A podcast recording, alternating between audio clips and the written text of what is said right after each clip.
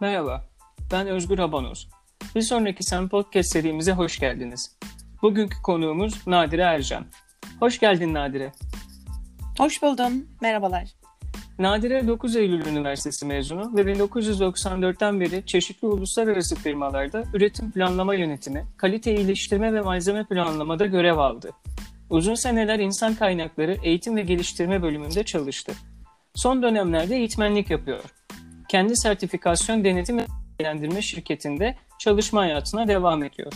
Bu kadar farklı alanda çalışırken eminim sen de değişmişsindir. Bu açıdan senin için bir sonraki sen neyi ifade ediyor Nadire? Ee, Özgür, şimdi e, bir sonraki sen bence e, kişinin kendini dinlemesi, e, tanıması, anlaması, kendisi için çaba harcaması ve sonunda da kabuk değiştirmesi. Ya ben kimim, ne istiyorum, nasıl mutlu olabilirim, ee, bunun için neler yapmalıyım, bunları nasıl planlamalıyım, hangi sırayla hayata geçirmeliyim. İşte bence bütün bunlar bu çerçeveye sığdırılabilir. Bu arada kişinin kendini tanıması e, güçlü ve iyileştirme açık yönlerinin iyi tanınmasıyla olur. Bunu e, artık e, herkes biliyor sanırım. Ve iyileştirmeye açık yönlerimizi açığa çıkarmaktan, ifade etmekten kesinlikle korkmamak, çekinmemek lazım. Ve derler ki e, iyileştirmeye açık yönler bir güçlü yönün e, fazla e, ya da yanlış ya da şöyle diyelim fazla özgüven ile e, kullanımı ile oluşur. Yani şöyle bir örnek vereyim istersen. Mesela hayır diyememe gibi bir iyileştirmeye açık alanın var.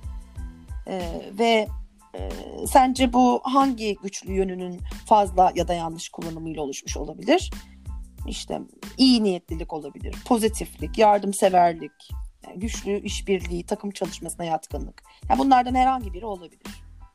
Ya kısacası bir sonraki sen bence üzerinde e, çaba harcanmış, e, geliştirilmiş, eklentiler, uzantılar yapılmış bir sen hali diye düşünüyorum. Gerçekten çok haklısın. Çok güzel açıkladın. Teşekkür ederim. Peki e, sen kaçıncı versiyonunda olduğunu düşünüyorsun şu anda? Bu kaçıncı sen? Hmm. Şey, Endüstri 4.0 gibi. evet. ee, şöyle e, yani tabii çetele tutmuyorum e, ama yani şaka bir yana ya herhalde bir ortalamada 4.0 5.0 gibi bir e, versiyonumdayımdır sanırım. Ama bundan sonra güncellemelerim daha sık olacak. Yani numaratör daha sık atacak yani. Peki bu versiyonlarını bize anlatabilir misin? Yeni versiyonlarının nasıl oldu geçişlerin? Bize ilham verecek hikayen var mı mesela bunlar arasında? Hı hı. Yani ilham verir mi bilmiyorum ama bence son e, geçiş hikayem benim emeklilik sonrası hayatım. Yani son iki yılım diyebilirim. E, 25 yıllık çalışma hayatımda aslında beynimin biraz da meslek icabı tabii mühendis olmamdan kaynaklı. E, beynimin daha çok mantıksal tarafını çalıştırdım, ön plana çıkardım. Yani işte nasıl daha verimli olunur, işte nasıl yapılırsa daha net sonuçlar alınır, analitik olarak nasıl planlanmalı, e, işte sayılarla nasıl ifade edilebilir, sebep sonuç ilişkisi falan. Yani beynimin sol tarafı ağır basıyordu. Ama sonradan emeklilik sonrası fark ettim ki e, sağ tarafı biraz çalıştırmam gerekiyor. Yani sezgilerimle nasıl yol alabilirim? E, işte hani görme ve duyma organlarımı daha iyi nasıl kullanabilirim? E, sanat dallarını biraz daha iyi anlamakla bir kısım iyileştirme sağlayabileceğimi gördüm. Bu nedenle de son o dönemlerde, son iki yıldır kendimi edebiyat, tiyatro, işte resim, heykel, modern sanat akımları hakkında açmaya, geliştirmeye çalışıyorum. Yani benim yeni versiyonum aslında bu oldu. Yani gene bir matematiksel e, formül kuracak olursak sağ artı sol beyin eşittir e, bir ben diyebiliriz. Anladım. Gerçekten çok evet. hoş. Peki buradaki motivasyon neydi senin için? Evet, yani bunu açıklamak çok zor. Bu çünkü içten gelen bir şey. Yani sizi sürekli dürten bir şey, rahatsız eden bir şey. Ee, daha çok yeni şeyler işte öğrendikçe, okudukça, izledikçe, dinledikçe daha çok tetikleniyor. Bu açlık artıyor. Ee, bir de çok iyi bir gözlemci olmak gerekiyor. Yani etrafımızdakileri, işte medyada gördüklerimizi, kendimizi sürekli dinlemeli, gözlemlemeliyiz ve sırt çantamıza atmalıyız bunları. Yeri ve zamanı geldiğinde emin olun ki çantadan çekip çıkarmak aşırı rahat ve kolay oluyor.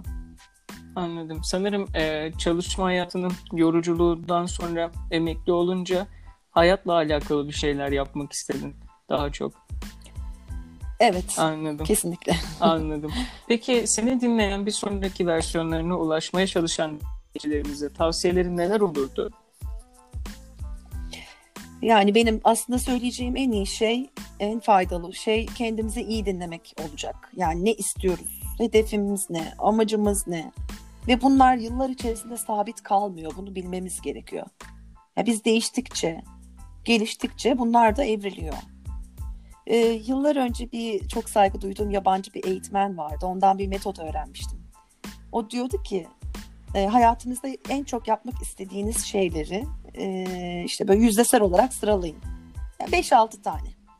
E, daha sonra da gerçekte o an için, bulunduğunuz o an için bu yüzdelerin neresinde olduğunuzu tahminleyerek karşılarına yazın. Eğer hedefleriniz ile e, gerçekleş, gerçekler birbirlerine yakınsa bravo size. Ama değilse bunu düzeltmek için ne yapabilirsiniz? Buna bakın. Ama en önemli şey bu çalışmayı ara ara tekrarlamak. E, ve göreceksiniz bu düşünce tarzı sizde yerleşecek ve sistematik olarak bir, bu metodu e, kalem kağıtla uygulamasanız bile kafanızda otomatik olarak bu dönecek. Yani ben benim daha çok e, dinleyiciler için en uygulanabilir reçetem bu olacak.